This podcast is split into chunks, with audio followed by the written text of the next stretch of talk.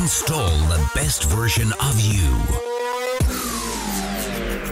Hello, bine v-am regăsit la Upgrade 100 Live, încă o ediție podcast realizată cu sprijinul Banca Transilvania și al BT Talks. După 53 de ediții, cred că ne putem juca puțin azi, așa că o să îi predau pur și simplu emisiunea unui podcaster pur sânge, mai exact lui Marian Hurducaș, a.k.a. Hurducast, care va avea un invitat extraordinar pe care eu n-am prea reușit să-l conving să vorbească deschis despre antreprenoriat, media și poate chiar despre podcasting. Practic veți asista la primul podcast care se transmite și la radio sau la primul show radio care devine și podcast, nu doar în propria ediție podcast, mă rog. Cred că e mai bine să predau microfonul și să mă retrag din ciclu Mariana ai legătura. Upgrade 100. Focus. Mulțumesc, Dragoș. Nu, că am și microfonul meu, ok, poți să-l păstrezi pe al tău. Salutare și bine v-am găsit. Nu sunt chiar pur sânge podcaster.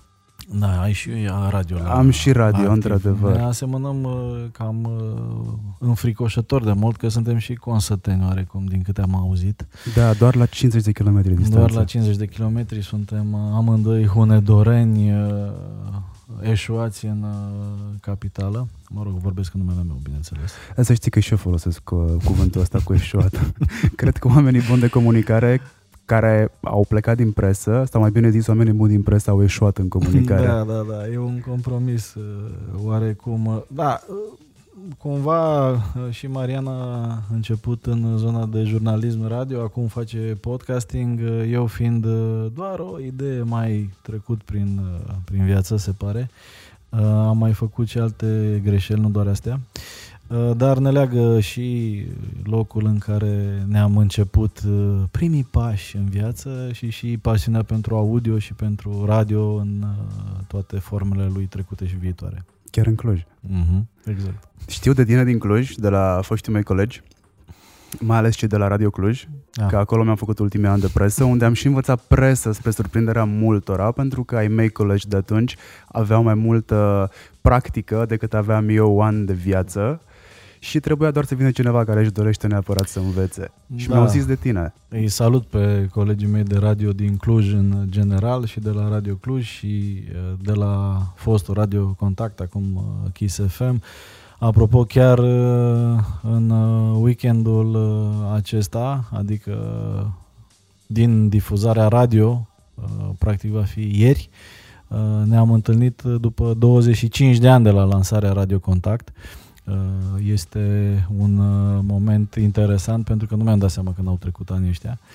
Uh, Și da, mă rog, în anii 90 când am uh, făcut eu primii uh, pași în radio, uh, Radio Contact, Impuls și încă unul, două mai emiteau și în restul uh, țării în FM și era o chestie super, super uh, cool să lucrezi în, în radio și așa am ajuns uh, după aceea uh, toată viața să duc în uh, spinare povestea asta cu, cu radioul uh, și acum iată am revenit după o foarte lungă pauză pentru că amuzant oarecum și n-am prea povestit asta decât prietenilor apropiați. uh, Eu am ajuns foarte accidental în zona asta de audio content. uh, Eram într-o depresie, uh, fiind uh, uh, student, având o, o trupă de muzică, mă rog, ca toți uh, tinerii uh, pe atunci, evident în zona rock uh, foarte dur așa.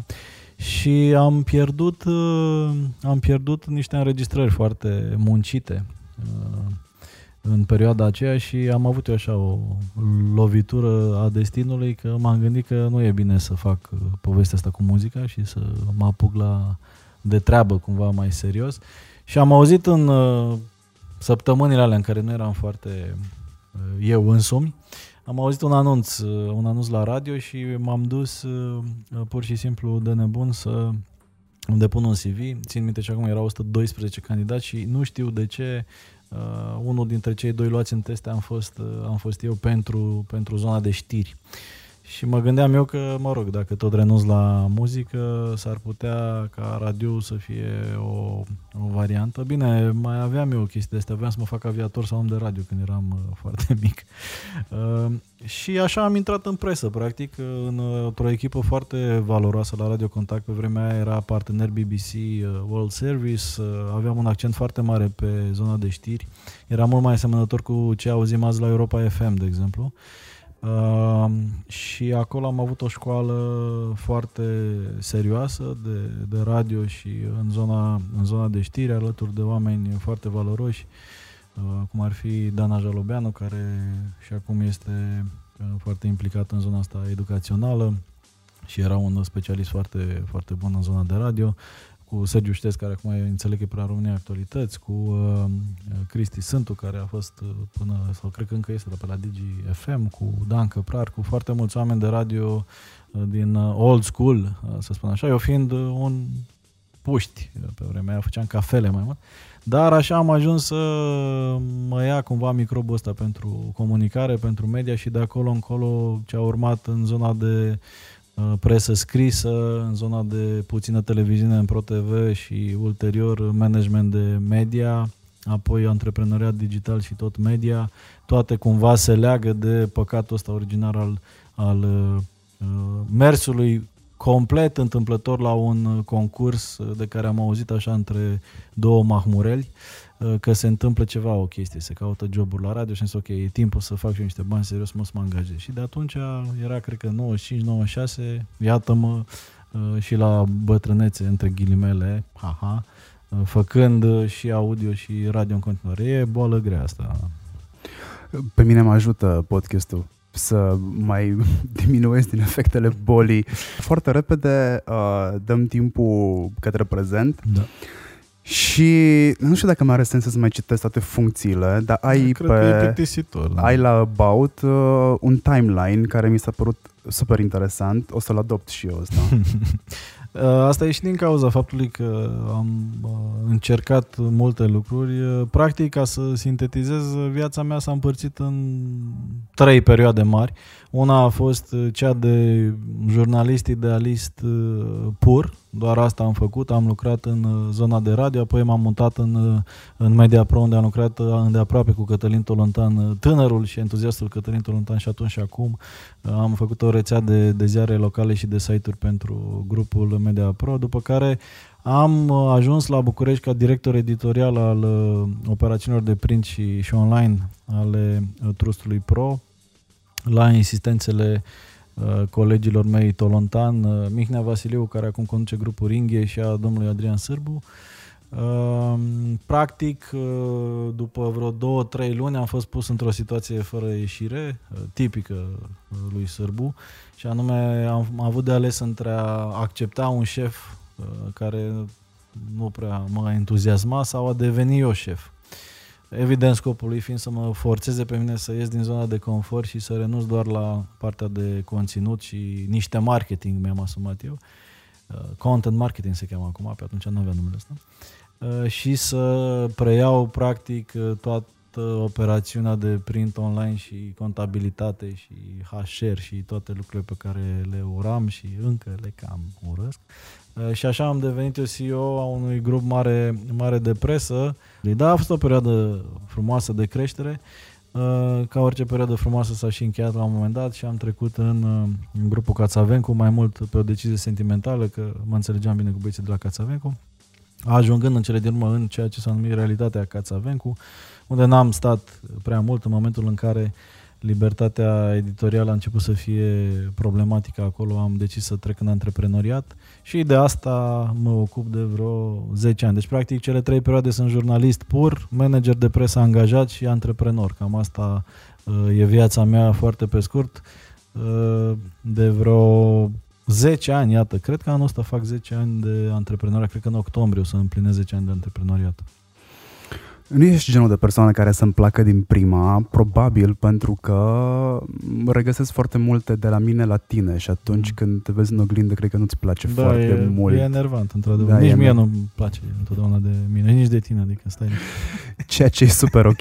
Să știi că interviul ăsta cam scopul ăsta îl are, știi? Hai să-l cunosc mai bine pe Dragoș ca să-l accept mai mult în viața Am mea. înțeles. Ce funcție avea presa și ce funcție mai are acum? Te întreb asta Oh. pentru că regăsesc foarte mult Și vrei să mă din stârnești? jurnalistul Dragoș Stanca în emisiunile tale. Da, e foarte aiurea din punctul ăsta de vedere pentru că eu sunt într-o postură destul de schizoidă. Uh, M-am psihanalizat.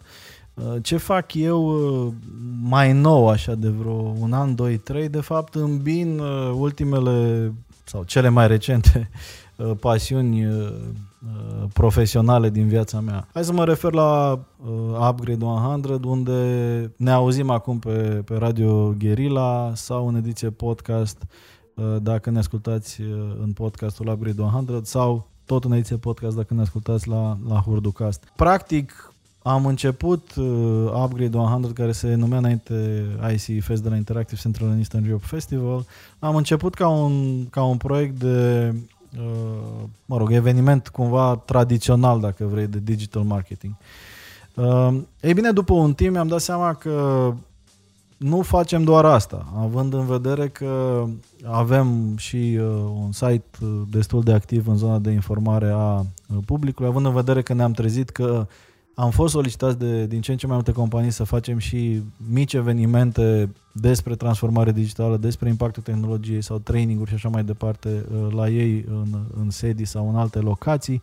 Și de fapt uh, mi-am dat seama acum vreo 2-3 ani că suntem de fapt o platformă editorială uh, nișată pe zona de transformare digitală, tehnologie, internet, uh, care cuprinde uh, un festival, un showroom o dată pe an, dar cuprinde și evenimente în timpul anului, dar cuprinde și uh, uh, niște știri pe care le uh, difuzăm prin mijloacele noastre și către comunitate, cuprinde și aplicație, cuprinde și zona de virtual festival și ce am uh, pus uh, practic în zona de knowledge online pentru cei care, care ne urmăresc. Și practic uh, mi-am dat seama că de fapt cumva proiectul ăsta incumbă toate competențele sau incompetențele, pasiunile sau blestemele din viața mea și anume pasiunea pentru comunicare, uh, conținut, pasiunea de a conecta uh, uh, puncte, connecting the dots și a veni cu un narativ, cred eu, interesant. Uh, Pasiunea de a aduce oamenii împreună și, long story short, e un produs jurnalistic cumva nișat pe direcția asta de comunicare în zona specialiștilor din uh, marketing, tehnologie, internet, uh, care are mai multe exprimări. Are și o aplicație, are și podcastul pe care l-am început și emisiunea de la radio, poate va avea și o exprimare video mai consistentă foarte curând încerc să, să adun finanțare pentru asta. Și de fapt uh, îmbină uh, jurnalistul uh, mort, ratat între ghilimele, cu antreprenorul și cu omul care are niște experiență în media și care a făcut suficient de multe greșeli în viață în așa fel încât să aibă aroganța să învețe și pe alții cum să le evite, știi? Cam așa mă văd eu pe mine psihanalizat în proiectul ăsta care se numește acum Upgrade 100 și care sper eu să-l duc la uh, un nivel uh, cât, mai, cât mai sus și internațional uh, și așa mai departe. De aceea am deschis și programul de licențiere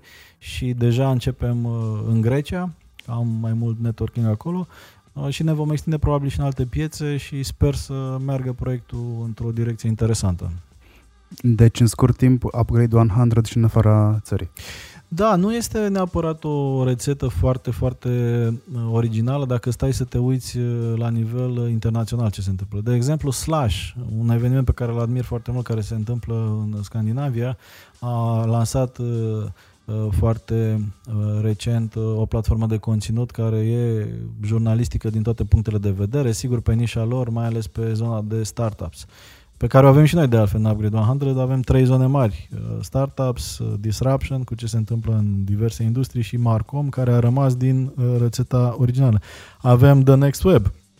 The Next Web a început ca un site de tip TechCrunch-ul Europei, axat mai mult pe startup-uri, după care The Next Web Conference s-a mărit, s-a adăugat o, o zonă de uh, evenimente, iar acum, uh, guess what? Financial Times a cumpărat uh, întreg ecosistemul dezvoltat, practic, de la un site de știri uh, într-un festival și diverse alte produse. Ei bine, Eu am început puțin invers, am început cu evenimentul, am dezvoltat apoi și dezvolt în continuare zona de, de conținut și mă rog, mai am și alte uh, posibile idei în, în minte. De exemplu, acum, uh, după ce ne vom despărți noi, o să mă întâlnesc cu un startup extrem de promițător care are nevoie de uh, puțin awareness în comunitatea uh, de Digital Transformers and Entrepreneurs din, uh, din România și am început să oferim inclusiv servicii de genul ăsta, să ajutăm uh, uh startup-uri să-și găsească parteneri de conversație în, în România, dar nu numai și așa mai departe. Adică este un potențial destul de mare, dar care cumva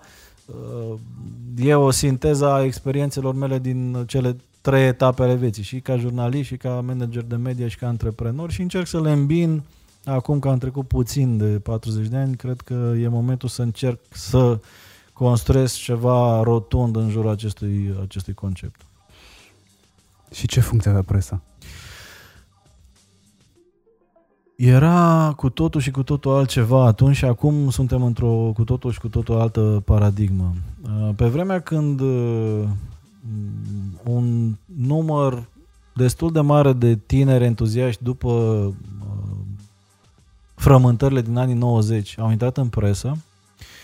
Uh, erau uh, niște principii deontologice și profesionale foarte înalte, pe care din păcate nu le mai regăsim acum. Uh, acum când mă mai aud la câte un telefon cu, cu Tolo, uh, râdem și plângem împreună pe subiecte de genul că, nu știu, un tânăr jurnalist, de exemplu, de la Libertatea i-a zis uh, uh, lui Cătălin și sper să mă ierte că dezvălui o convorbire privată. I-a zis la un moment dat, uh, ești, uh, ești dinozaur demodat pentru că nu înțelegi că dacă avem o investigație, prima oară dai acuzația, după care dai replica celui acuzat, după care dai background pentru că așa o să faci mai multe afișări.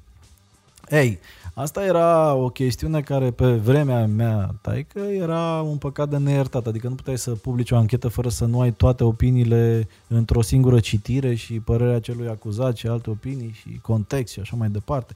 Și trei surse eventual și un consiliu editorial care își dădea cu părerea. Și acum, trecând la o chestiune foarte serioasă, una dintre marile probleme pe care le avem acum, dacă facem paralela ce înseamnă presă acum în 2020 uh, versus ce însemna presă în anul 2000. În 2020 avem un, uh, uh, o dictatură a cantității și a nevoii de a avea cât mai multe afișări, un rating cât mai bun, cât mai multe citiri, pentru că factorul ăsta cantitativ se traduce automat și aproape matematic în bani, pentru că așa funcționează ecosistemele de advertising Google, Facebook.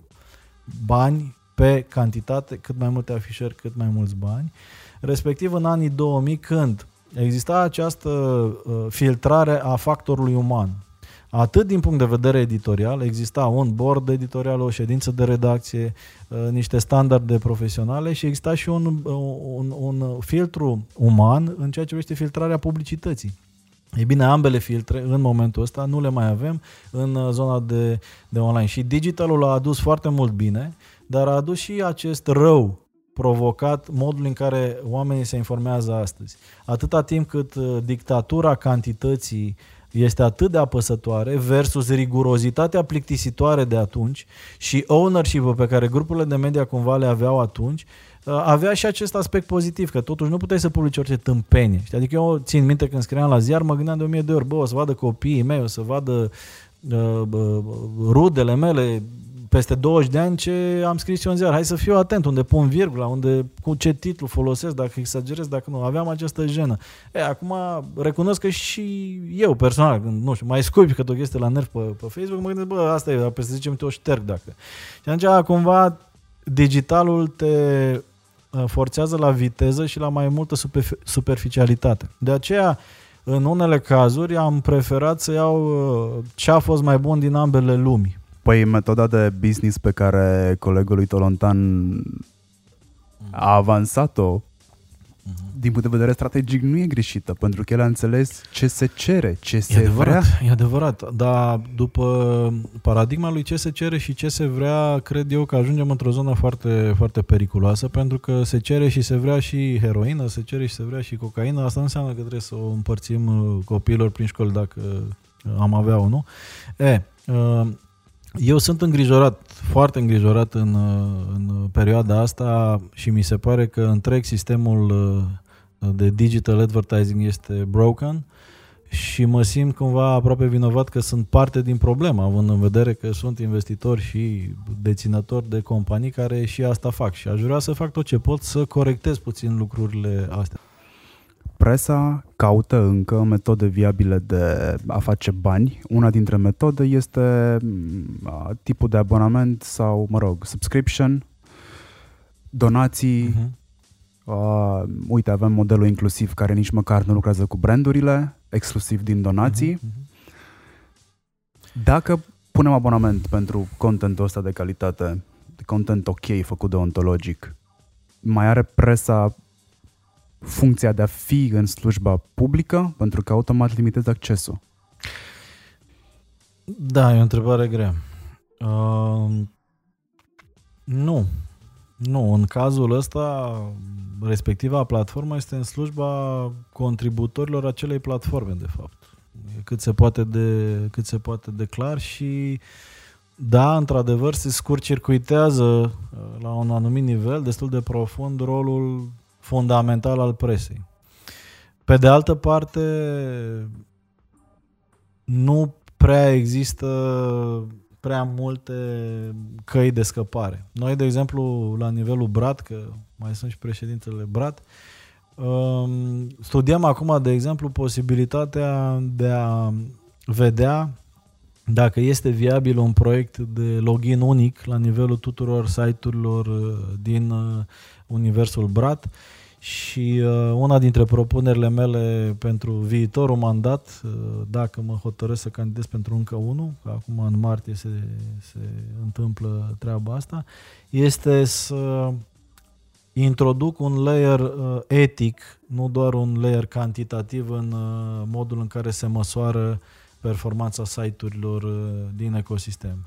Uh, asta va fi propunerea mea, rămâne să vedem dacă membrii vor vota pentru sau împotriva acestei uh, uh, propuneri, pentru că mi-aș dori să fie o prioritate. Sunt uh, direcții în care putem să mergem, pentru că presa since forever s-a alimentat din două surse mari și late. Bani de la cititori, odinioară banii plătiți la chioșc ca să cumperi un ziar și publicitate. Banii plătiți de branduri să se asocieze cu un conținut de calitate și să ajungă să fie cunoscute. Ei bine, Google, Facebook au produs disruption în sistem, au oferit audiența fără să fie, mai fie nevoie de acest filtru al distribuitorilor, al producătorilor de media uh, și deci au anulat și uh, implicit și filtrul deontologic și filtrul etic.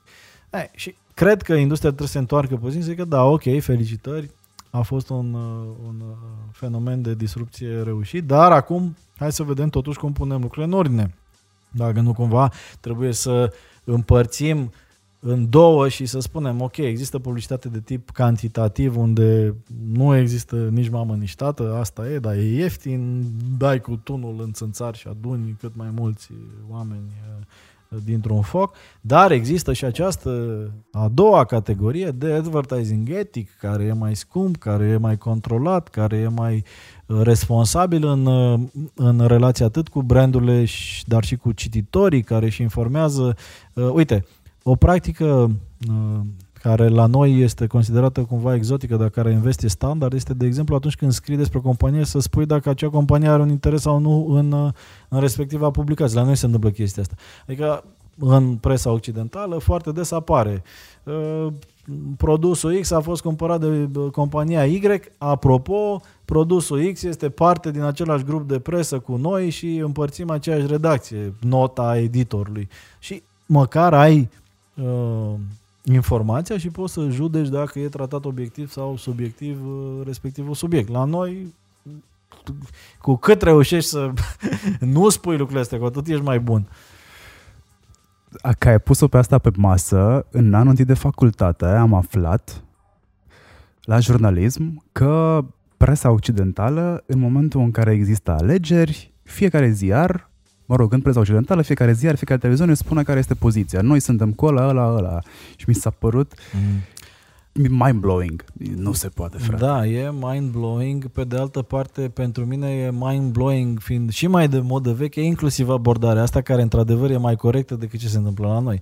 Dar așa cum am fost eu crescut în, uh, în uh, anii, sfârșitul anilor 90, începutul anilor 2000, Uh, inclusiv această poziționare era deontologic inacceptabilă. Adică nu exista varianta ca tu, ca uh, uh, ziar, ca televiziune, ca post de radio să susții un partid sau altul. Era prezumția a priori de neutralitate totală. Da? Și aia era deontologic.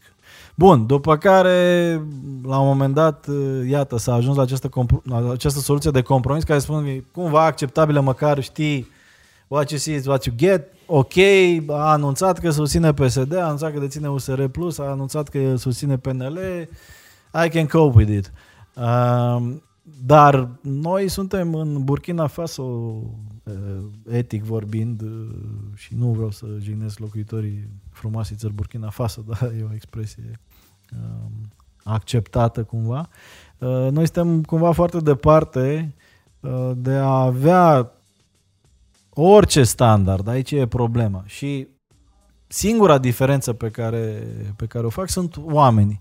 Și aici o altă discuție destul de complexă. Iară cred că greșim. Judecăm oamenii după instituții, nu după faptele lor, nu, nu după articolele lor. Chiar dacă sunt jurnaliști foarte uh, buni care fac, nu știu, investigații la RICE sau uh, la Recorder sau ce alte produse sunt pe placul uh, bulei noastre. Uh, ei, unii dintre ei au background în Antena 3 sau în uh, România TV sau în instituții media care ne repugnă, dar sunt aceiași oameni, doar că lucrează altundeva. Nu s-au regăsit acolo, au trecut în altă parte. Asta și apropo de uneori, evident, apar haterii chiar și după 10-12 ani după ce am ieșit din orice fel de sistem și spun, a, tu ai lucrat cu sârb, ai lucrat cu vântul tati, eu aș fi vrut să lucrez cu New York Times, aș fi vrut să lucrez cu CNN, dar uite ce să faci? Pe competențele mele, pe meseria mea, nu era New York Times și CNN, erau oamenii ăștia care îmi cumpărau marfa. Adică și cum aș fi uh, agricultori și m-aș plânge că nu pot să-mi vând uh, produsele doar vecinilor mei, ci trebuie să le duc la Carrefour, care e parte dintr-o corporație. Asta e. Deci marfa mea, ce voiam eu să fac în viață, era dorită de acești oameni care aveau bani, investiții în zona asta. Acolo m-am dus cu marfa mea până când, uh, când mi-am dat seama că vreau altceva și am luat decizia că mă mut în altă parte sau că iată, ies în antreprenoriat și That's it. Ai fost și tu naiv, ai crezut că poți să schimbi lucrurile. Da, am avut o doză de naivitate, încă o mai am și recomand oricui să o aibă puțin, pentru că naivitatea vine la pachet și cu un pic de idealism și eu cred că fără idealism nu avem poveste și fără poveste devenim un soi de roboți uh, din carne și vase și uh, se duce tot cu știi? Deci, uh, da, a fost și naivitate, a fost și uh, idealism, eu am avut idealismul ăsta sau uh, o doză destul de puternică de, de idealism, inclusiv în, în perioada asta în care am lucrat pentru niște investitori media pe care uh, piața în general îi consideră sau îi numește moguli. Uh, și să știi că nu cred că se găsesc, sau dacă se găsesc, e rog să ne sau te contacteze oameni care să spună că am făcut uh, Uh, mizerii cât am fost în poziții de management acolo, eu mi-am păstrat uh, și deontologic și etic uh, pozițiile pe tot parcursul existenței mele, uneori complicat să fii paratrăzând între interesele unui patronat, uneori mai nervos și uh, principiile pe care le-ai uh, predicat în corpul editorial uh, și așa mai departe. Uneori dificil, uneori da, mai trebuie să faci mici compromisuri. Găsești Uh, metode să faci bales și când nu mai găsești, pleci. Sau, mă rog, eu așa, eu așa am făcut. Dar uneori să știi că, mă rog, e ușor de comentat din afară, dar devii cumva propriu prizonier al unor uh, chestiuni de genul ăsta. De exemplu, dacă intri într-un proiect în care, nu știu, atragi după tine 20, 30, 50 de oameni și ai un, un challenge etic la un moment dat, trebuie să scoți un material, de exemplu, sau să, nu știu, trebuie, ți se cere să Practic ai de ales între a, nu știu, anula complet uh, un proiect sau a sta foarte uh, solid pe picioare, uneori trebuie să faci un pic de balet. Mai amâni puțin materialul.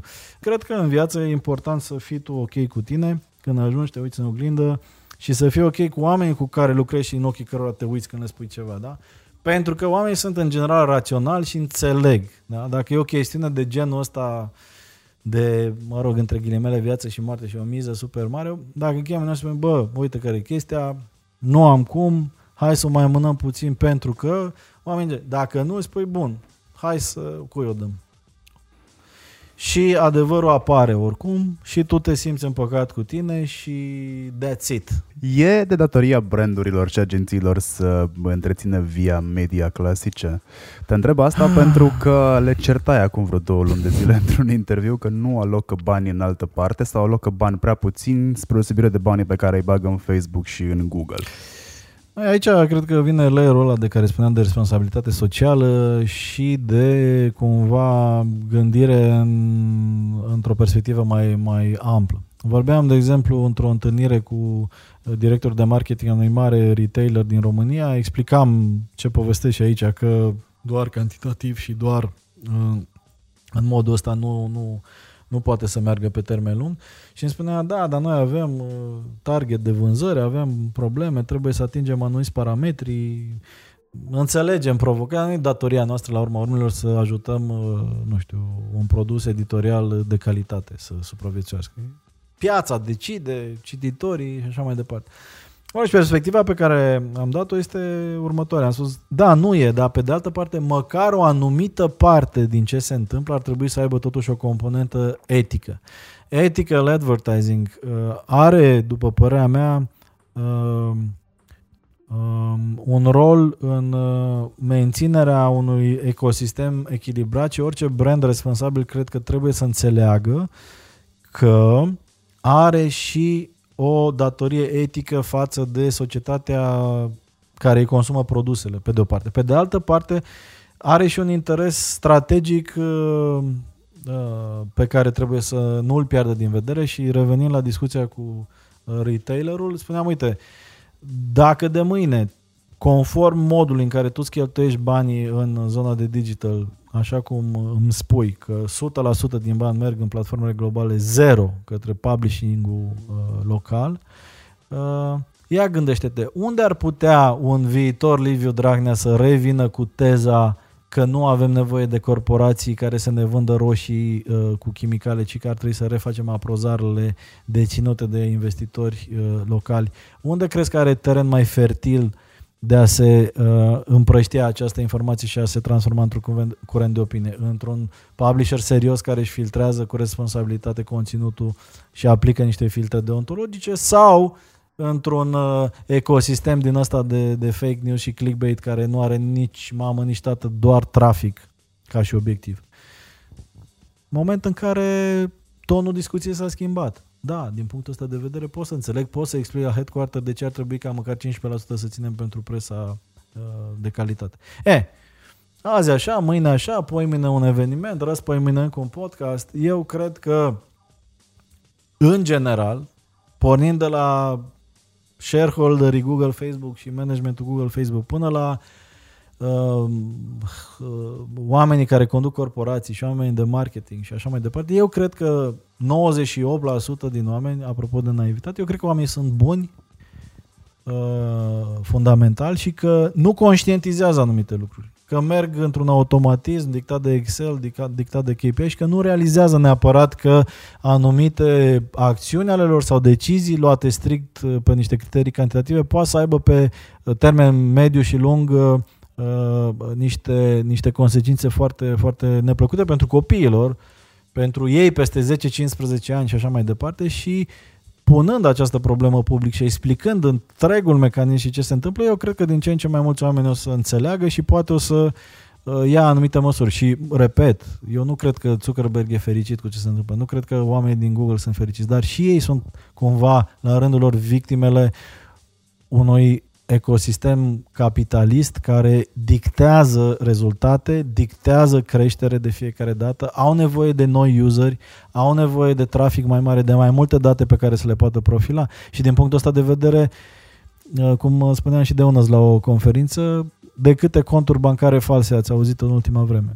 Probabil sunt puține spre deloc. De ce? Pentru că ți se cer niște documente când deschizi un cont în bancă. Ei, la fel ar putea, de exemplu, Facebook să ceară documente când deschizi o pagină de brand. Măcar o pagină de brand. Nu mă refer la pagina de individ care poate în țări oprimate ar duce la identificarea unor oameni care fac, nu știu, luptă cu sisteme autoritare și așa mai departe. Dar brandurile, brandurile, da?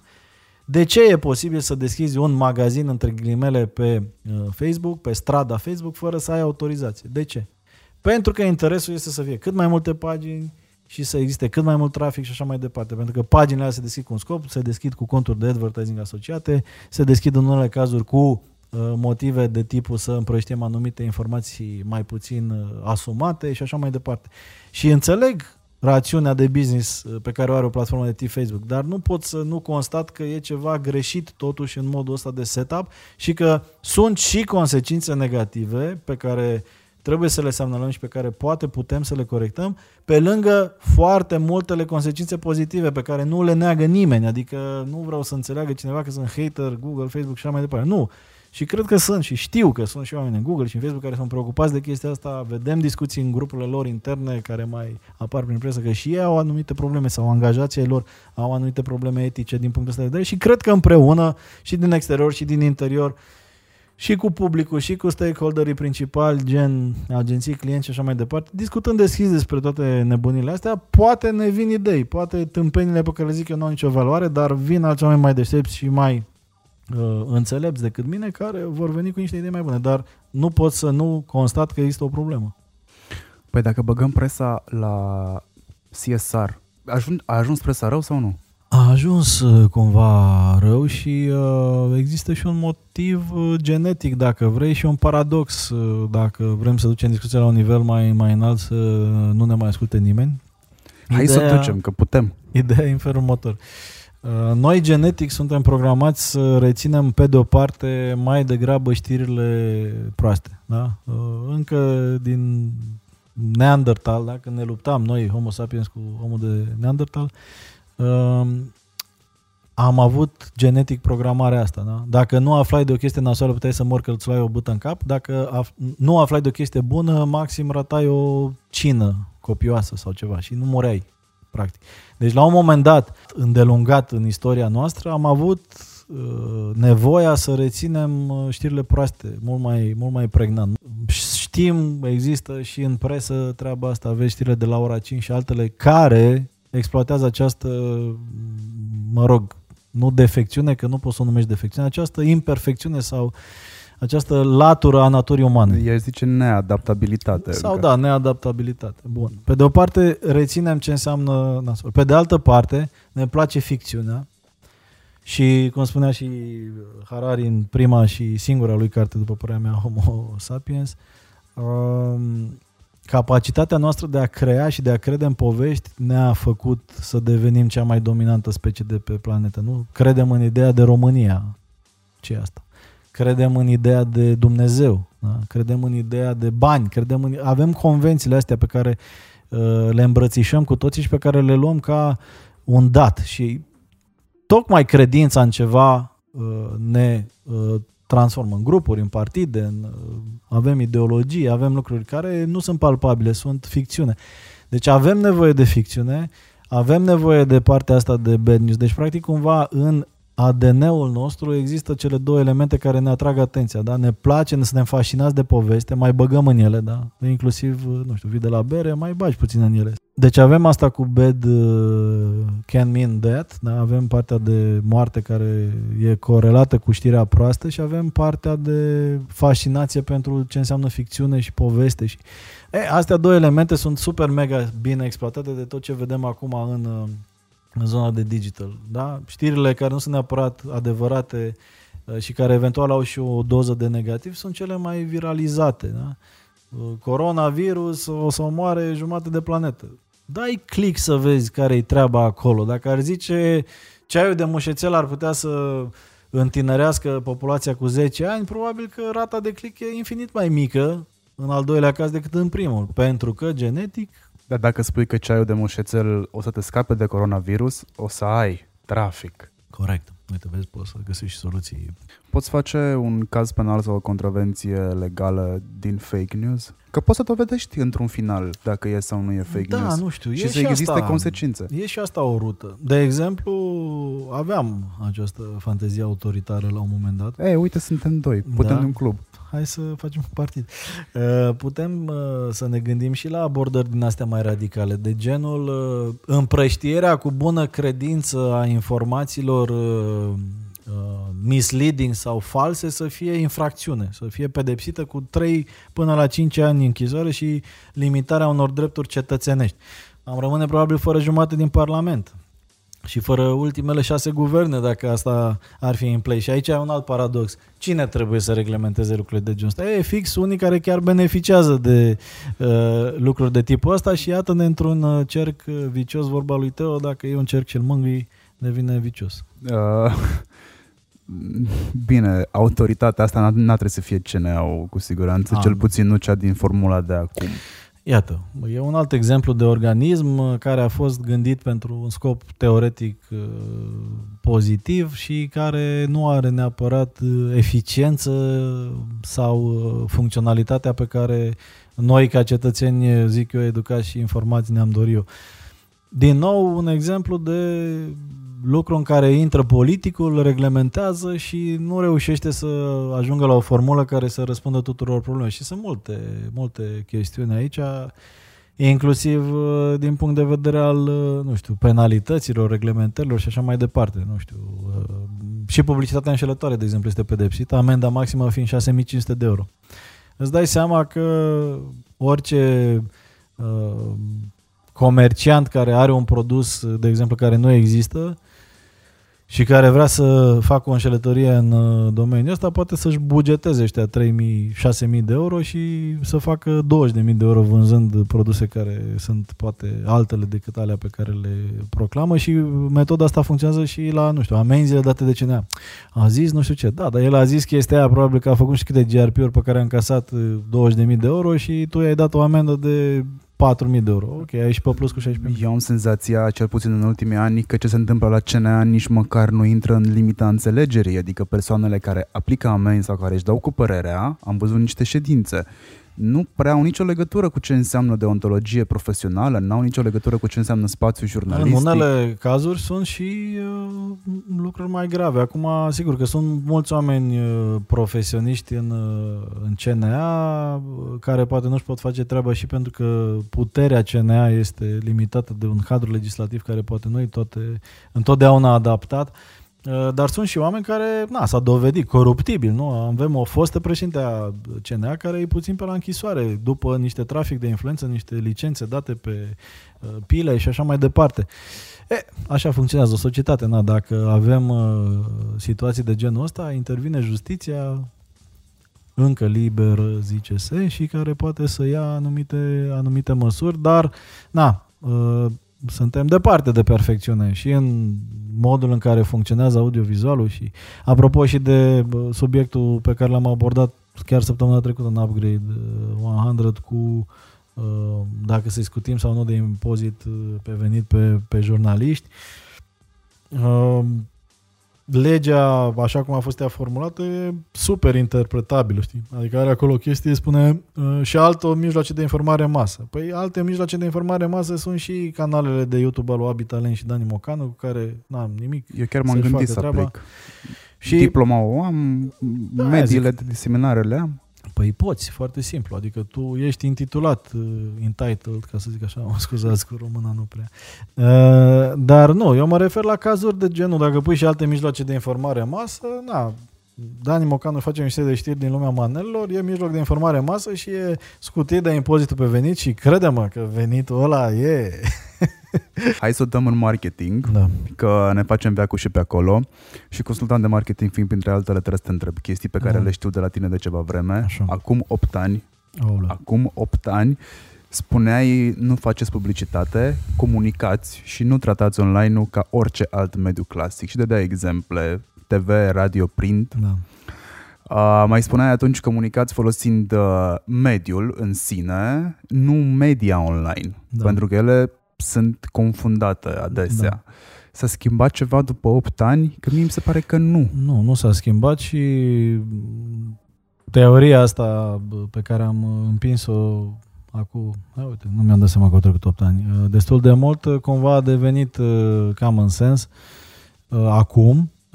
Eu spuneam foarte des atunci în prezentările pe care le aveam în agenții sau la conferințe sau la clienți, digitalul este un mediu, nu este o media. Da? Dând acest exemplu că, ok, radio, TV, print sunt medii, dar digital e, me- uh, sunt, e un mass media, dar în digital e mult mai mult de atât. Și a rămas cât se poate de valabil, după părerea mea, este un mediu de comunicare în care ne îndrăgostim. Cele mai multe uh, familii s-au uh, uh, fondat în ultimii șapte ani uh, prin uh, prima interacțiune în digital. Da? Uh, cumpărăm lucruri, ne rezervăm uh, uh, taxiuri, ne rezervăm camere de hotel. E un mijloc de comunicare, nu? Folosim WhatsApp, folosim Messenger, folosim toate lucrurile astea. Deci nu mai este o nu este doar media, este o componentă importantă din acest mediu care este digital. Există și componenta de media, da, hotnews.ro, digi24.ro, you name it.ro, dacă e o instituție serioasă, este media, dar e o părticică din ce se întâmplă în digital. A confunda această părticică cu întregul este o greșeală.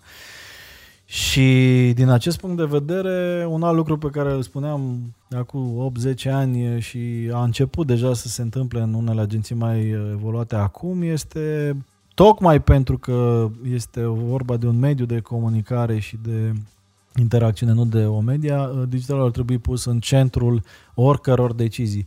Și cel mai simplu exemplu pe care l-am când mă întâlnesc cu colegii mei din agențiile de media tradiționale, spun gândiți outdoor în așa fel încât el să devină viral.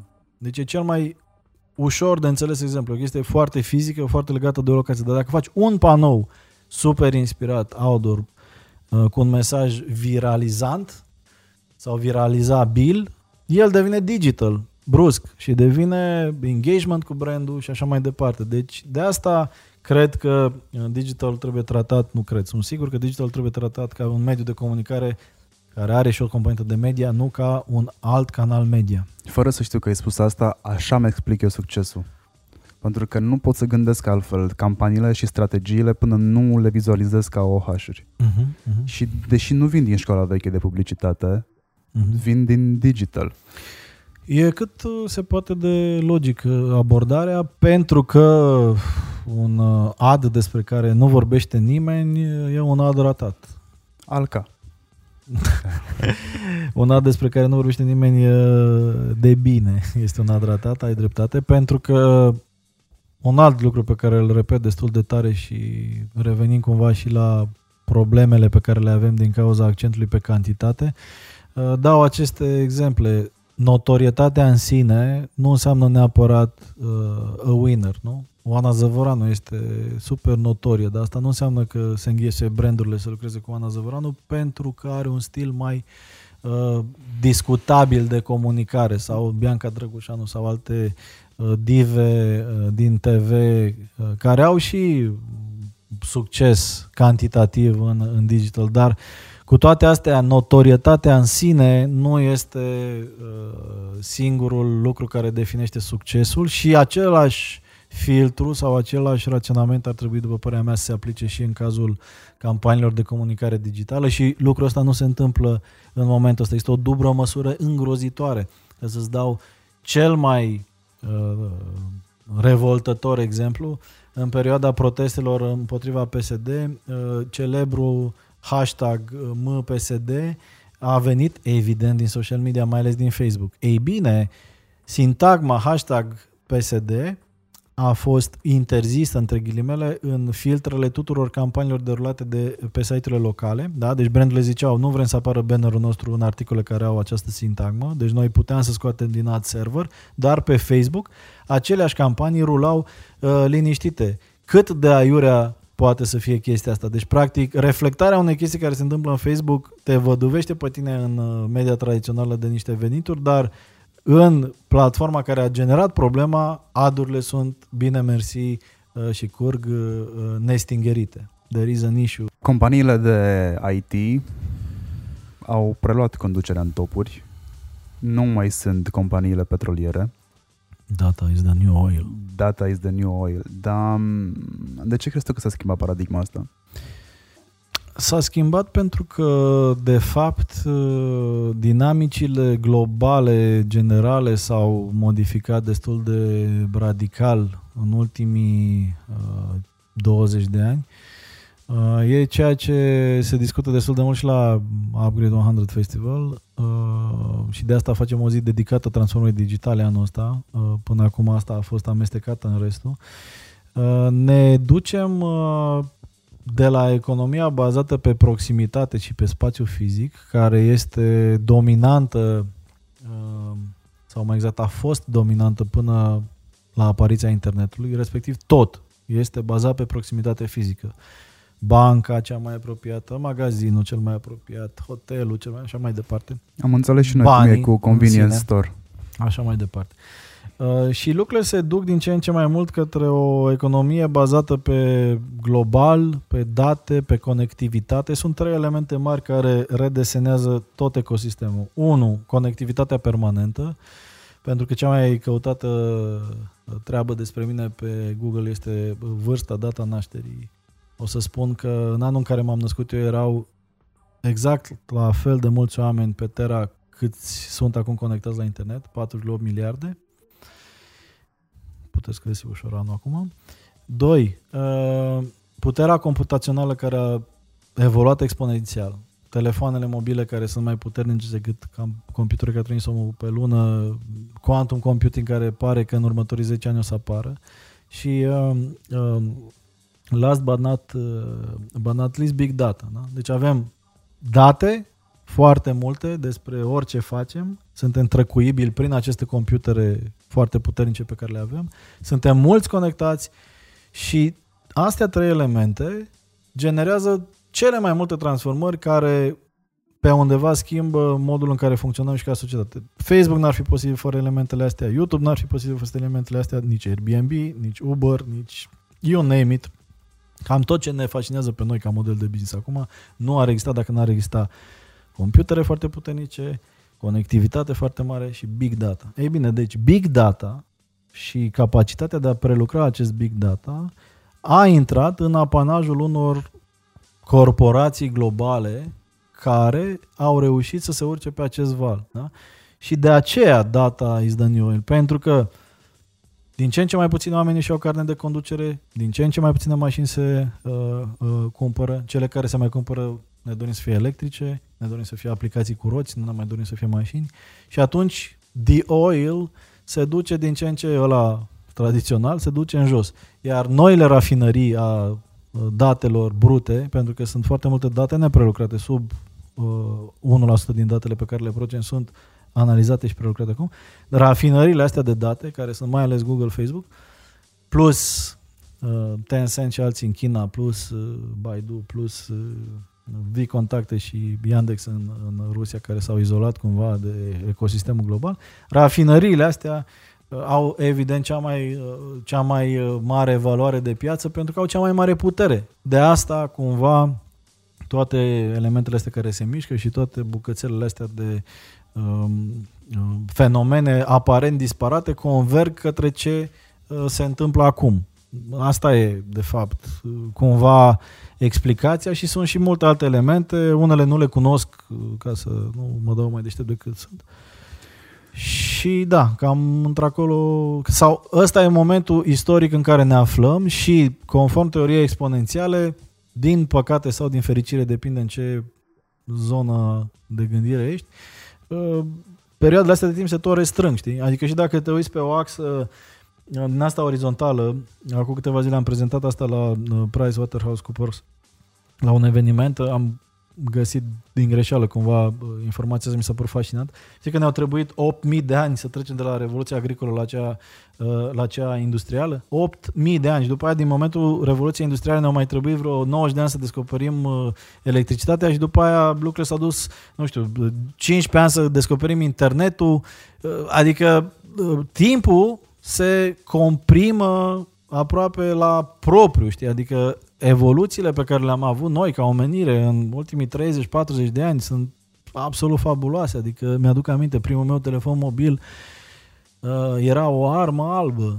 Uh, primul meu telefon mobil, revenind la Radio Contact, pe care l-am primit doar pentru că lucram la Radio Contact și eram unul dintre cei doi oameni din Cluj care avea telefon mobil, cred, uh, cântărea vreo 9 kg și am trecut cu mașina peste el la un moment dat și nu a pățit nimic. Adică, și nu am 900 de ani, adică e relativ recent momentul ăsta. Ei bine, și acum avem supercomputere care sunt de milioane de ori mai puternice decât calculatorul care trimis omul de, pe lună. Știi că un telefon de 4 giga de 1 milion și 48 de mii de ori mai puternic decât ăsta. Și unul de 4 giga, da?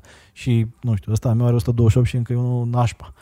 Uh, na, eu do the math, știi? Cam acolo am ajuns și atât de repede am evoluat încât e total amețitor știi, pentru, pentru multă lume și cei care au peste 40-50 de ani sunt cumva uh, victime ale acestei explozii și înțeleg uh, sentimentul de frustrare și de neadaptare pe care mulți dintre ei îl resimt și asta e o consecință interesantă, un downside interesant uh, pe care probabil că istoricii viitorului o să-l analizeze sau psihologii viitorului sau nu-mi dau seama care o să fie consecințele, dar e cu siguranță interesant, știi? Știi că există o teorie, sau mă rog, mai bine zis, o simplificare a teoriei evoluției, cea cu ceasul, mm. în care noi, existența noastră este o secundă pe ceasul de 24 de ore. Ok, un alt lucru și pe care noi nu în știam. secunda, o, o să mai vin la tine la emisiune. E gata, se oprește tot, închidem.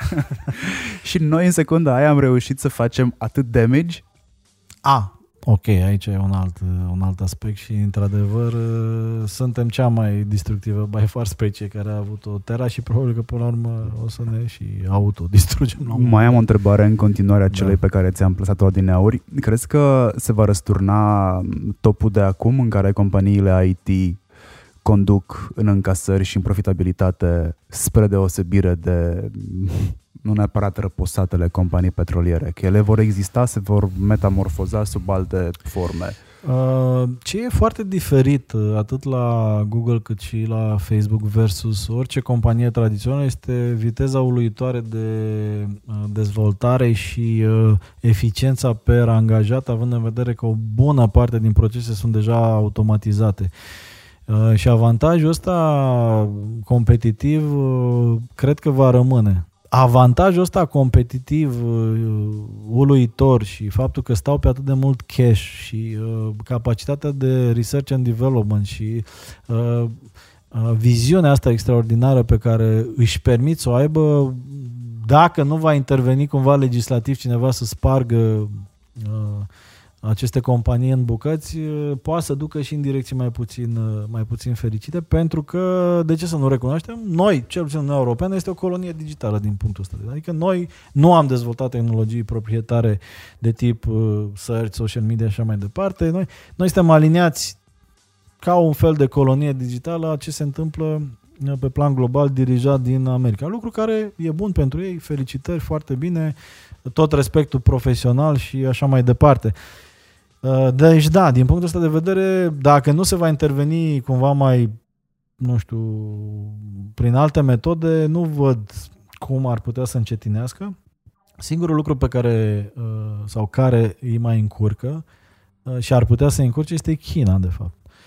Și iată ce s-a întâmplat în cazul Huawei și iată ce se întâmplă în cazul tehnologiilor din China care, guess what, nu sunt deranjate de drepturile omului, de GDPR, nu sunt deranjate de democrație. Uh, Acolo dacă partidul a decis că trebuie să sprijinim 5G-ul, păi Huawei devine cel mai puternic player pe piața 5G din lume. Dacă guvernul a zis ia luați voi uh, chestia asta, cum se cheamă? Ziceți altfel ca să fie digerabilă peste tot în lume. TikTok, e, sună bine, hai, băgați, băgați băieți, vrem să fim și noi în zona asta de social media globală. Hai să împingem.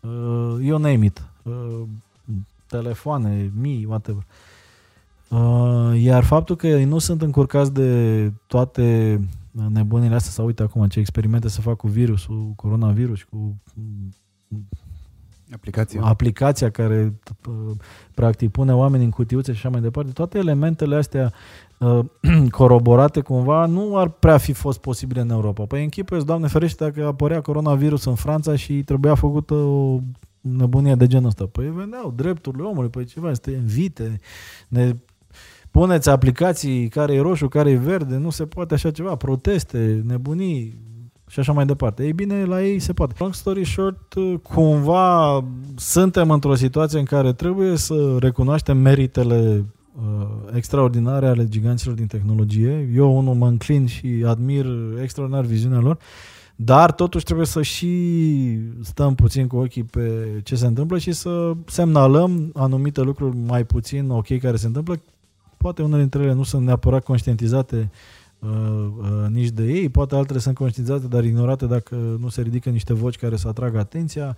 Uh, admir foarte mult ce au făcut, dar cu toate astea cred, cred, nu cred că trebuie să ne pierdem atenția. Nu știu, nu m-aș fi gândit niciodată să fac Google Maps, știi?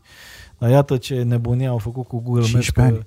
practic fiecare străduță de pe orice insulă amărâtă este uh, mapată și așa mai departe. Deci, da, tot respectul, sunt extraordinari, vizionari și așa mai departe, dar în drumul ăsta mai trebuie să ne uităm și uh, na, în viteza asta amețitoare să se mai atinge și parapetul. să- Multe dintre problemele pe care le-am pus aici pe tavă sunt o consecință a capitalismului și a formei lui de a exista în prezent. Există deja din ce în ce mai multe voci care spun că avem un capitalism greșit. Capitalism is broken. Ca antreprenor, când m-am Da. că mi-am făcut agenția uh, în Cluj, după o jumătate de ani mi-am dat seama că creștere constantă e ceva greșit, adică crești, crești, crești, dar până unde? Uh, Da, e o discuție foarte grea asta, uh, încotro ne ducem din punct de vedere economic și, mă rog, așa cum democrația e cel mai bun sistem prost inventat, cred că și capitalismul se poate înscrie într-o descriere cumva uh, similară, însă noile curente care au apărut, uh, uh, un fel de, mă rog, capitalism uh, cu social responsibility la pachet sau un capitalism responsabil sau cu o, cu o doză de CSR mai puternică sau cu un layer etic adăugat obiectivelor de business, business seci. Uh, Cred că sunt curente care vor crește, vor prinde tracțiune și tot datorită celui mai bun sistem prost inventat și anume democrația, ele vor deveni probabil legi, vor, reveni nor, vor deveni norme uh, și lucrurile se vor mai tempera într-un fel sau altul. Nu pot să pretind că mm, mă pricep și la asta, n-aș vrea să par un fel de Monica Tatoiu a digitalului și viitorului și tehnologiei, dar privesc cu atenție și îngrijorare ca domnul Klaus uh, în modul în care capitalismul uh, pe alocuri pare că uh, a scăpat uh, din cauza vitezei uh, controlul volanului și mi-aș dori să văd uh, mai multă responsabilitate și mi-aș dori să văd mai multă uh, implicare și în problemele pe care le avem cu oamenii mai puțin educați, de exemplu. Da, noi ne uităm și facem mișto de cei care sunt mai puțin educați. Aș- Eu cred că ar trebui să ne uităm la oamenii mai puțin educați ca la un fel de oameni bolnavi și să-i tratăm ca atare, cu compasiune și să încercăm să le oferim sprijin, pentru că este un handicap faptul că ești prost, știi? Și cred că ar trebui privit ca un handicap, așa cum e. Nu e un capi- handicap fizic, dar e un ca- handicap uh, care ține de mm, înțelegerea realității, de modul în care funcționezi ca om, ca societate. Și mm, cred că și companiile, și politicienii, și corporațiile, și toată lumea ar trebui să își schimbe viziunea vis-a-vis de ce înseamnă asta și de ce educația e foarte importantă și de ce ar trebui să ne uităm mai mult la aspectul ăsta și de ce ar trebui să privim un om prost așa cum privim un om bolnav uh, și să încercăm să-l ajutăm și să nu se nască alți copii proști și să se nască copii sănătoși uh, în viitor. Uh, Lucrurile astea cred că vor fi din ce în ce mai prezente pe pe agenda publică sau sper că vor fi din ce în ce mai prezente și că uh, derapajele pe care le vedem acum și în uh, digital advertising, uh, și în uh, societate, și în uh, modul în care funcționează economia de piață, se vor mai, uh, toate derapajele astea se vor mai atenua pentru început și apoi corecta în timp. Și în contextul ăsta, ca antreprenor, ca jurnalist, cum rămâi în joc și cum rămâi relevant? Mm. Da, nu mă consider uh, jurnalist pentru că Vorbim la modul sunt, general, uh, nu. Hai să lăsăm la implicat antreprenoriat. în zona de business și nu pot să fiu chiar așa de liber cât mi-aș dori ca să fiu jurnalist în adevărat sens al cuvântului. Bun, uh, e greu. Mm, cred că fiecare trebuie să își traseze cumva niște limite etice și uh, practice în care se simte ok și să acționeze în acele limite uh, având un output pozitiv. Eu cred că dacă fiecare dintre noi s-ar gândi at the end of the day, dacă măcar unul dintre lucrurile pe care le-a făcut pe parcursul zilei are o consecință pozitivă pentru altcineva, noi, în general, ca societate, putem să mergem înainte mai uh, cu avânt, nu știu. Fie că răspunzi unui tânăr antreprenor care te întreabă ceva, cum mie mi se întâmplă foarte des că sunt întrebat ba pe LinkedIn, ba pe Facebook. Fie că uh, donezi din timpul tău unei cauze sociale, lucru pe care îl mai fac uh, în weekenduri pentru anumite ONG-uri sau pentru anumiți oameni care cred că ar putea să aibă un impact pozitiv în viitor. Uh, Fie că, nu știu, pur și simplu nu știu, mergi și faci ceva, nu știu, strângi niște gunoi de pe plajă sau plantezi un copac. Orice, orice uh, faci în, uh, în limitele unui wireframe pe care ți-l trasezi și care are un output pozitiv, cred că uh, e de încurajat ca și atitudine în general. Și astea acumulate, dacă fiecare dintre noi ar face câte ceva de genul ăsta, cred că overall am merge înainte mult mai optimist uh, și mai pe pozitiv decât poate o facem acum, știi? Ultima parte a interviului am lăsat-o pentru podcasting. Uh-huh. E o extensie a radioului, au uh, casele de discuri, motiv de îngrijorare. Mhm. Există câteva discuții mici pe care le-am prins eu uh, pe net, cum că ar trebui să se teamă casele de discuri și artiștii, pentru că podcastul preia din timpul de ascultare al muzicii și la fel și radiourile, pentru că preiau din timpul de ascultare al radioului. Mai ca și discuția pe care o aveam acum mulți ani legat de online și de print, cred că nu e nimic nou sub soare, doar forma de împachetare, iată că vorbesc și în versuri, e cumva uh, schimbat. La un moment dat am avut o polemică în industrie, cred că era 2007-2008, când am spus uh, la un eveniment uh, cu foarte mulți publisheri din print, uh, pregătiți-vă să aveți o ediție print a site-ului și uitați de ediția online a ziarului. Încercând să explic că în mod inevitabil shiftul de consum și explozia digitală vor duce la o prăbușire a industriei print, lucru care a fost puternic context, contestat. Dacă vrei să trimiți niște linkuri amuzante cu mari vizionari din print care m-au făcut uh, cu cifre, varză cât de prost sunt că nu văd că n-are cum să se întâmple chestia asta. În fine. La fel, cred că avem o obsesie uh, prea mare uh, legată de platforma de uh, distribuție și că nu vedem pădurea de copaci uh, și că de fapt vorbim despre conținut uh, care uh, este în cazul dat în format audio. Dacă acest conținut se consumă via podcast, via emisiune radio, via send on WhatsApp uh, sau la comanda vocală de tipul Siri play the latest upgrade 100 podcast e o chestiune relativă. De fapt, oamenii sunt proiectați să răspundă la stimuli auditivi, la stimuli vizuali, la stimuli olfactivi, la stimuli de gust și așa mai departe. Ei bine, atâta timp cât stimulul auditiv va conta și de sine stătător, nu doar în combinație cu mirosul, văzul și alte simțuri, există un viitor pentru conținutul audio. Că acest conținut audio este uh, liniar distribuit în FM, că este uh, on demand distribuit online, că este însoțit de video pe YouTube, că este uh, cântat la un megafon, uh, cred că e foarte spre deloc puțin important. Știi? La urma urmelor, consumatorul decide ce fel de content și cum vrea să-l consume, așa cum nu cred că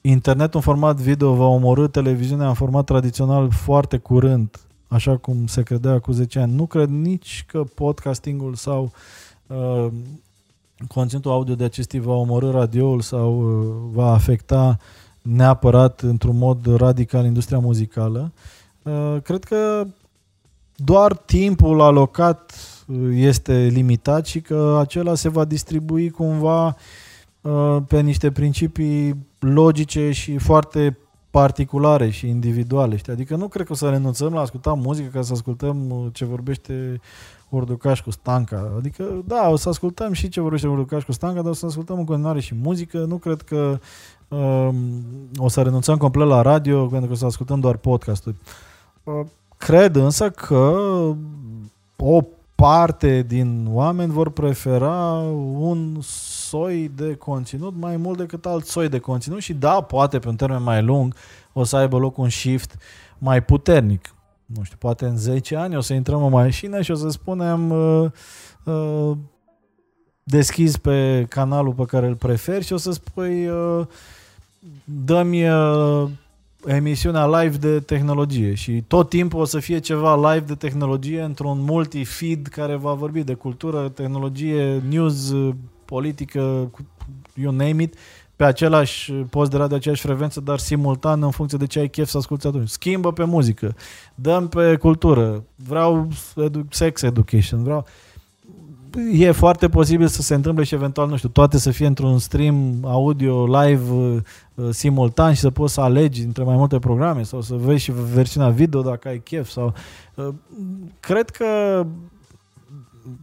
prin digital și tehnologie, ce numim acum radio, televiziune, cinema, cinema probabil că nu, dar toate lucrurile astea vor converge într-un fel sau altul, cred asta, se vor comprima, vor, se vor converge. Nu cred în, în faptul că toată lumea va dori on demand totul, pentru că oamenii sunt leneși și mulți dintre ei comozi și doresc ca alții să decide pentru ei ce uh, e important și la ce să se uite. Asta e și unul dintre secretele succesului Facebook, în opinia mea, că intri și ești fiduit uh, de lucruri pe care le decid alții. Uh, deci nu cred în dispariția liniarului și a faptului că cineva zice asta e bine de ascultat, asta e interesant și așa mai departe. Însă cred că vor converge cât mai mult și că nu vom mai vorbi de radio, TV, podcast uh, și lucruri de genul ăsta în viitor, vom vorbi de conținut care va fi video, audio, combinații din cele două. Mai nou am văzut o tendință foarte interesantă pentru jurnalism, ce anume storytelling-ul spus grafic într-un format uh, foarte atractiv, adică aproape Uh, piece of art, știi, uh, text și gifuri mișto animate și uh, text care apare într-un fel sau altul sau ecranul care se sparge dacă există o tensiune în lectură și uh, experimente de genul ăsta. Cred că vom vedea din ce în ce mai multe uh, chestiuni de genul ăsta și că uh, conținutul ăsta consumat pasiv și în singurătate, solitudine mai ales, se va contopi. Ce nu cred, că se va întâmpla, nu cred că vom renunța la componenta socială. Din motivul ăsta nu cred că va dispărea cinematograful, pentru că e o experiență socială în sine să te duci la cinema.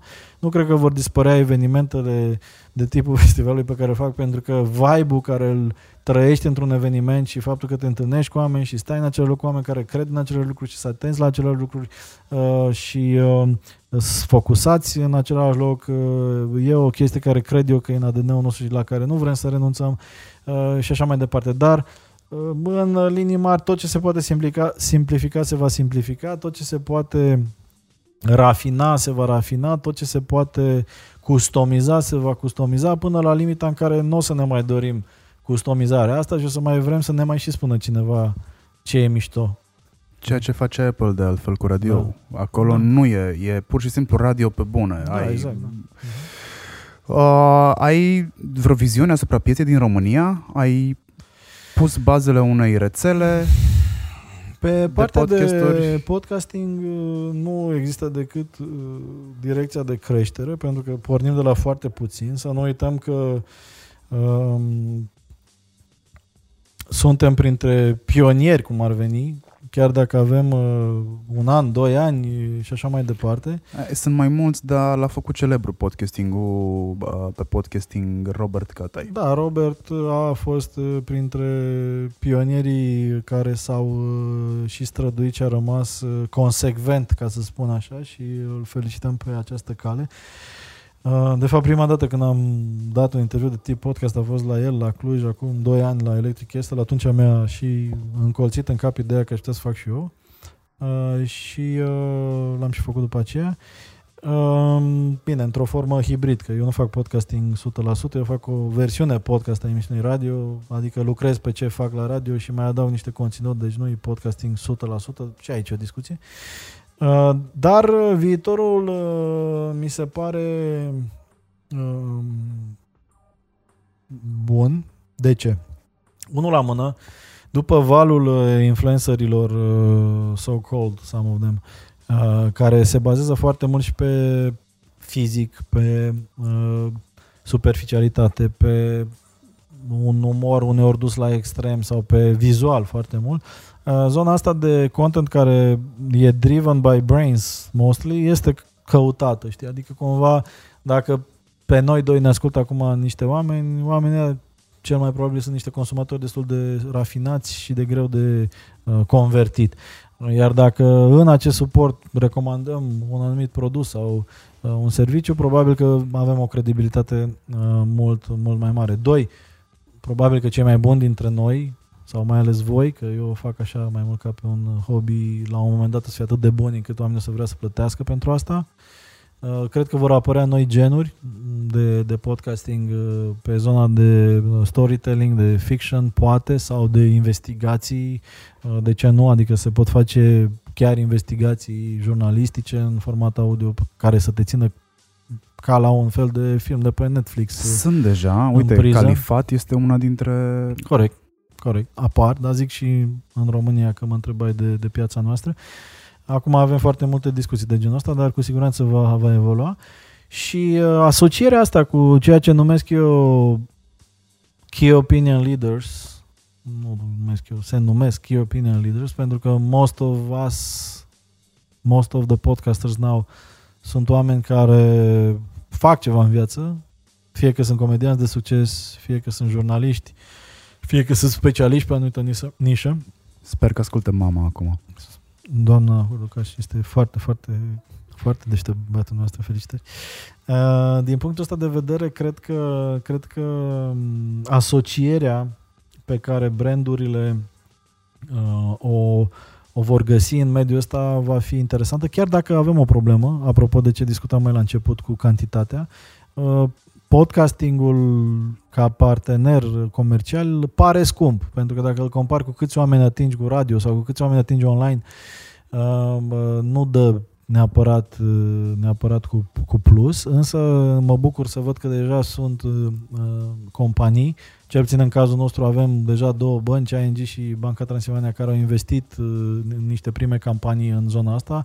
Avem multe briefuri în piață, mulți clienți care sunt interesați și care încearcă să introducă în mixul de marketing uh, povestea asta și cu ajutorul tuturor celor care au intrat în Think Digital Podcast Network, cărora le mulțumesc și cu ajutorul tău și al tuturor celor care vorbesc despre asta, uh, piața crește, pentru că la urma urmelor atâta timp cât reușim să facem clienți și oameni din, uh, din agențiile de media și uh, cât mai mulți consumatori să consume genul ăsta uh, nou cumva uh, de, de conținut, uh, n-are cum să nu vină și uh, cealaltă parte. Eu spun destul de multor oameni, acum, de exemplu, la nivelul rețelei, sunt 640 de mii de ascultări în medie per episod din cele 36 de podcasturi care sunt, sigur combinând partea de audio views, uh, audio pur cu partea de uh, video, pentru că multe dintre ele au și componentă video. Dacă izolăm doar partea audio, tot vorbim de 200 ceva de, uh, spre 200 de mii uh, de ascultări. Aia înseamnă per episod publicat pe săptămână? Da, sau- da, da. Deci În- adică în fiecare din, average. din rețea publică câte un episod? Da, cam și... o dată la media undeva la 10 zile, nu chiar o săptămână, că nu toată lumea face săptămânal.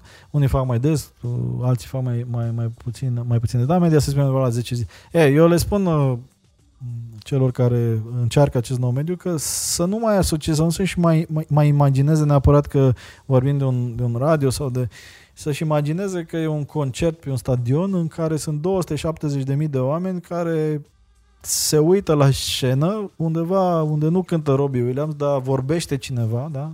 Și oamenii sunt interesați de acel subiect și brandul tău e în centrul acelei experiențe. Despre asta e vorba de fapt, pentru că majoritatea, toate studiile sunt că majoritatea podcast sunt ascultate, de exemplu, în cască sau în, într-un mediu destul de liniștit. Attention span este, este aproape 100% acolo și toți acești indicatori uh, duc la, uh, cred eu, formarea unei piețe. Ce o să mai fac uh, și o să mai facem la nivel de industrie, iarăși vorbesc ca președinte Brat, o să demarăm un studiu, asta e cumva o informație în premieră, o să demarăm un studiu care să profileze cam cine sunt ascultătorii de podcast în momentul ăsta, Uh, și să încercăm să începem să venim și cu niște date uh, concrete, nu doar bazate pe intuiție, pe bun simț și pe știu eu că ascultă Giger și Giger Libea deștept. Unul dintre obiectivele neștiute pe care le-am atins în ultimele luni, că am lansat în decembrie și suntem în februarie abia, sunt foarte mulți oameni care au descoperit podcastingul uh, auzind bazul din jurul uh, că s-a lansat o rețea de pod, ce salea podcasturi, adică inclusiv colegi din zona noastră, de, de universul nostru, agenții și așa mai erau colegi care nu erau familiarizați cu treaba asta, au început să uh, uh, consume și așa mai departe. De exemplu, fac furori, în toate întâlnirile pe care le mai am, uh, spunând uh, lui Siri, play the latest upgrade 100 podcast. Și Puteți el, spune asta și pentru Hurduchest, am încercat eu. Oh, foarte bine. Și pornește și e mult mai simplu și friendly și practic folosești vocea și uh, pornește podcastul foarte repede fără să stai să cauți prin aplicație, să dai search și așa mai departe. Uh, ăsta e uh, motivul pentru care uh, și voice search este o chestie. Ia să vedem. Play the latest Upgrade 100 podcast. Ia să Upgrade 100. A, luat-o. E dresat, îți dai seama. Da, ce să zic, mersi Siri. Merge sigur și cu Hurducast. Încercați. Îți mulțumesc foarte mult pentru timpul pe care mi l-ai acordat mie. Le mulțumesc ascultătorilor tăi și acum mai noștri uh, pentru timpul pe care ni l-au acordat. Dacă au ceva de zis să-mi zică și mie, dacă vor să mă asculte, acum îmi fac self-promo. Foarte bine. Uh, ne putem auzi în continuare pe Hurduchies. Asta în condițiile în care nu mă aude cineva de la vreun, de la vreun radio și îmi propune deja uh, un show. Da, uh, practic uh, ați asistat la primul uh, podcast difuzat la radio și la prima emisiune radio care devine și podcast și la primul podcast în podcast. Ne place să ne jucăm. Îți mulțumesc și eu pentru întrebări și discuție. Vedem ce iese, ce o să spună lumea. Sper că v-a plăcut. Eu sunt Dragoș Tanca. Am fost invitat în propria emisiune de la Radio Guerilla Uh, pentru prima dată, nu chiar live, la un Upgrade 100, uh, mai mult podcast decât uh, emisiune radio, dar sper că v-a plăcut și vă mulțumesc pentru tip și atenție. Ne reauzim lunea viitoare după ora 7 seara live cu siguranță. Upgrade 100 by Drago Stanka at Radio Gorilla. Shutting down the system.